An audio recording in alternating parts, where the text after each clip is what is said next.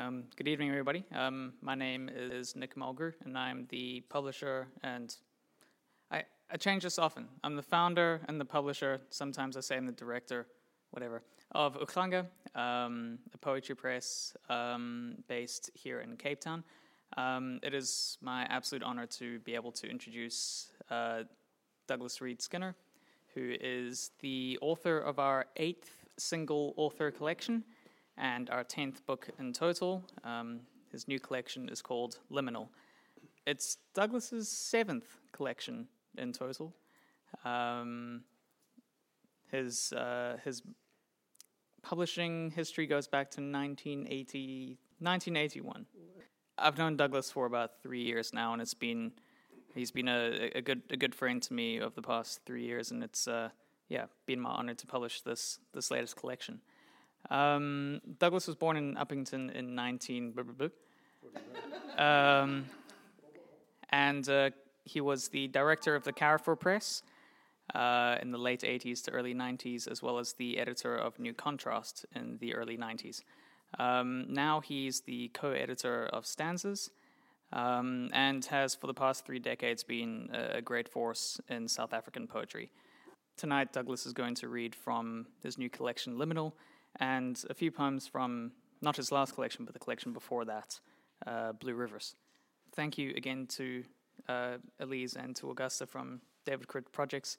Um, it's our fifth event here, and every time it's it's really fantastic. So thank you very much.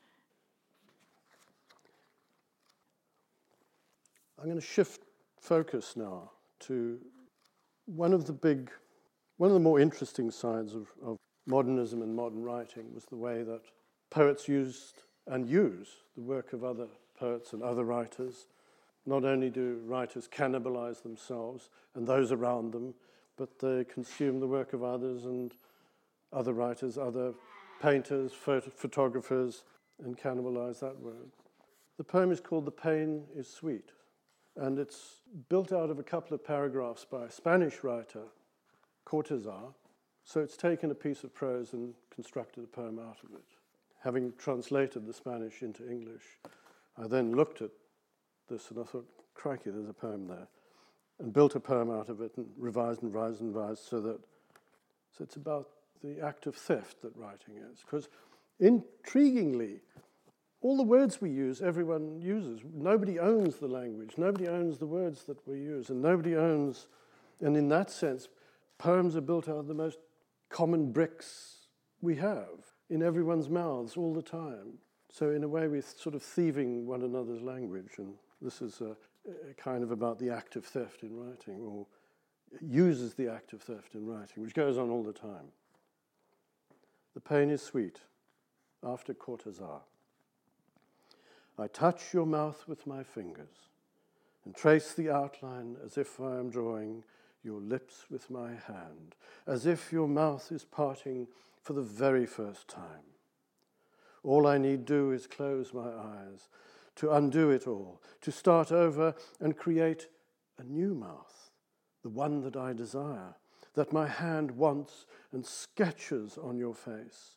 This mouth I have elected from all possible mouths, chosen to trace across your face, the one that by some strange quirk of fate precisely coincides with the mouth I see smiling up from up at me from below.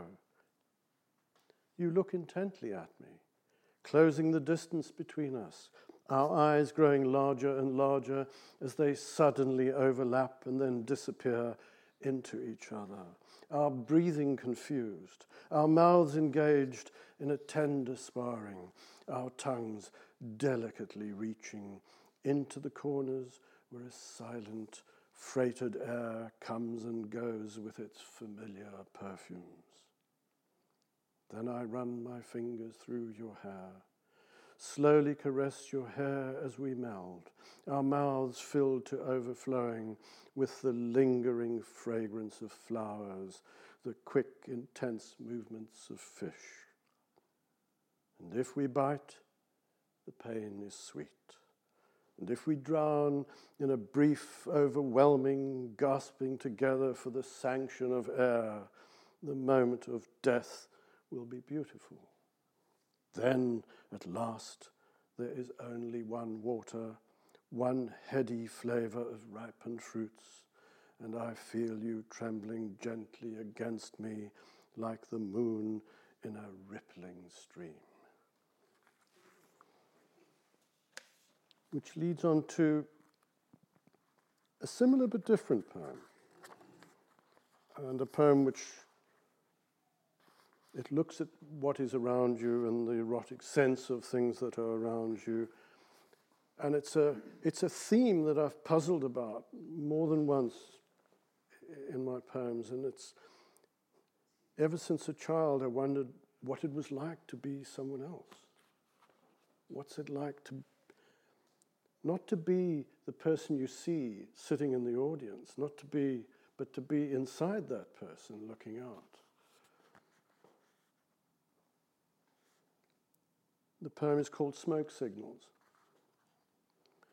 The two animals going at it in the street below at double decibels, and a car that's idling as it waits to take a neighbor to the airport, leave him with little alternative except to abandon all efforts at finding his way back into the dream landscape across which he'd been wandering about in the company of the woman who kept on reappearing in different guises from behind rocks and trees, the one who never spoke, who instead waved her delicate hands like smoke signals, explaining something that he couldn't quite understand, that try as hard as he did, he was never quite able to comprehend, despite spending whole daytimes puzzling over the irreducible isolations of being alive, and, notwithstanding the mutual murmuring across pillows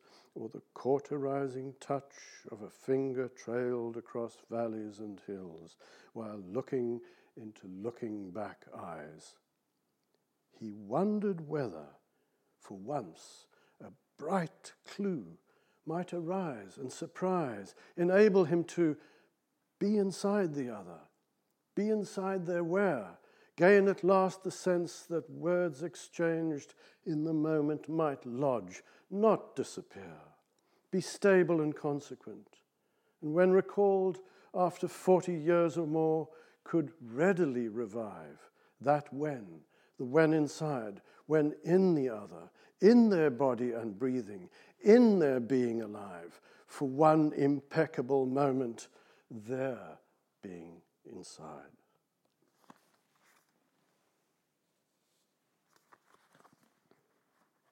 And then something a little more, a little more directly personal um, about, about memory and place and childhood and and it relates back to when I was growing up for a while in Grahamstown. And my father and his cronies from across the road would disappear every weekend fishing. And as soon as I was old enough, I'd tag along and sleep on the back seat of the car. And, and this poem is called Winding Tunnels. the road to Port Alfred unwraps and winds up over hills that rise to the south of town. Long stretches are marred by bumps and cracks, a patchwork of repairs now always in need of the kind of attention it will never receive. Once on the ridge, sweeping views reveal receding valleys and slopes, each one grayer than the one in front, each bend bringing memories to relish from a childhood recalled, or at least one you imagine must have been. Then the slow slope down to the cooler coast and a sudden descent to the languid Kowie. Still there, as you enter the town, the same shop that sold fish and chips on Sunday evenings as we leave, curled up on the back seat, sharing a warm portion sprinkled with salt and vinegar before licking our fingers and falling asleep to the bass rhythm of a neighbor's V8, carrying us back through winding tunnels of light to the more uncertain shades of home.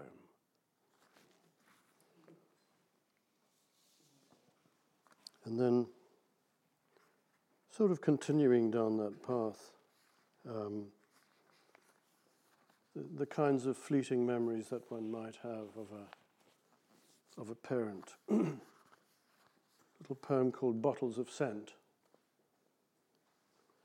Because the forgotten outweighs the remembered, as an ocean a pond, the fleeting, the shadowed, the velleities that limn, and almost correspond to what was once him, or haunting day long, ineffable yet possible, you suddenly wake in the half light of dawn to a rise and fall song that engenders recall of hands that you held, bottles of scent, a dress with blue flowers, the chair near the door, a cup of weak coffee, the voice that could call through window and wall, the voice that could solve the wounds and the gall.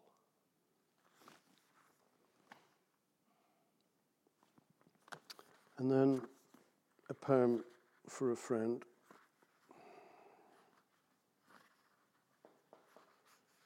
Gus Ferguson, who I'm sure some of you know. And this, this actually was written almost as one, which is a very surprising thing. It's not often that a poem just comes as a whole. In Franschhoek, during one of the literary festivals there, the poem is called Surrounded by Mountains for Gus Ferguson, Franschhoek, 2014. A plume of smoke is rising into cloud. The cloud descends below the forest line. Trees are ghosts of shadows and lost light. The light fades fast until you cannot see beyond the angle roofs across the town. The windows of a house flare into flame as one last flash of sunlight from the past leads you to the thought of what's beyond. Long, deep valleys carved by untold time. You had a destination once, but now that's lost beneath the weight of leaves. Instead, you wait alone and watch for clues to what gives all the light and cloud and trees, the smoke and flying range of sawtooth peaks meanings that will hold against the storm, the coming of which you've seen the early signs. A plume of smoke is rising into cloud. A slight wind whirls it round and round. And then to finish, a very short poem, the end of the book. And the poem is called The Bottom Line. We are all immortal until we aren't. You can read the writing, and then you can't. Thank you.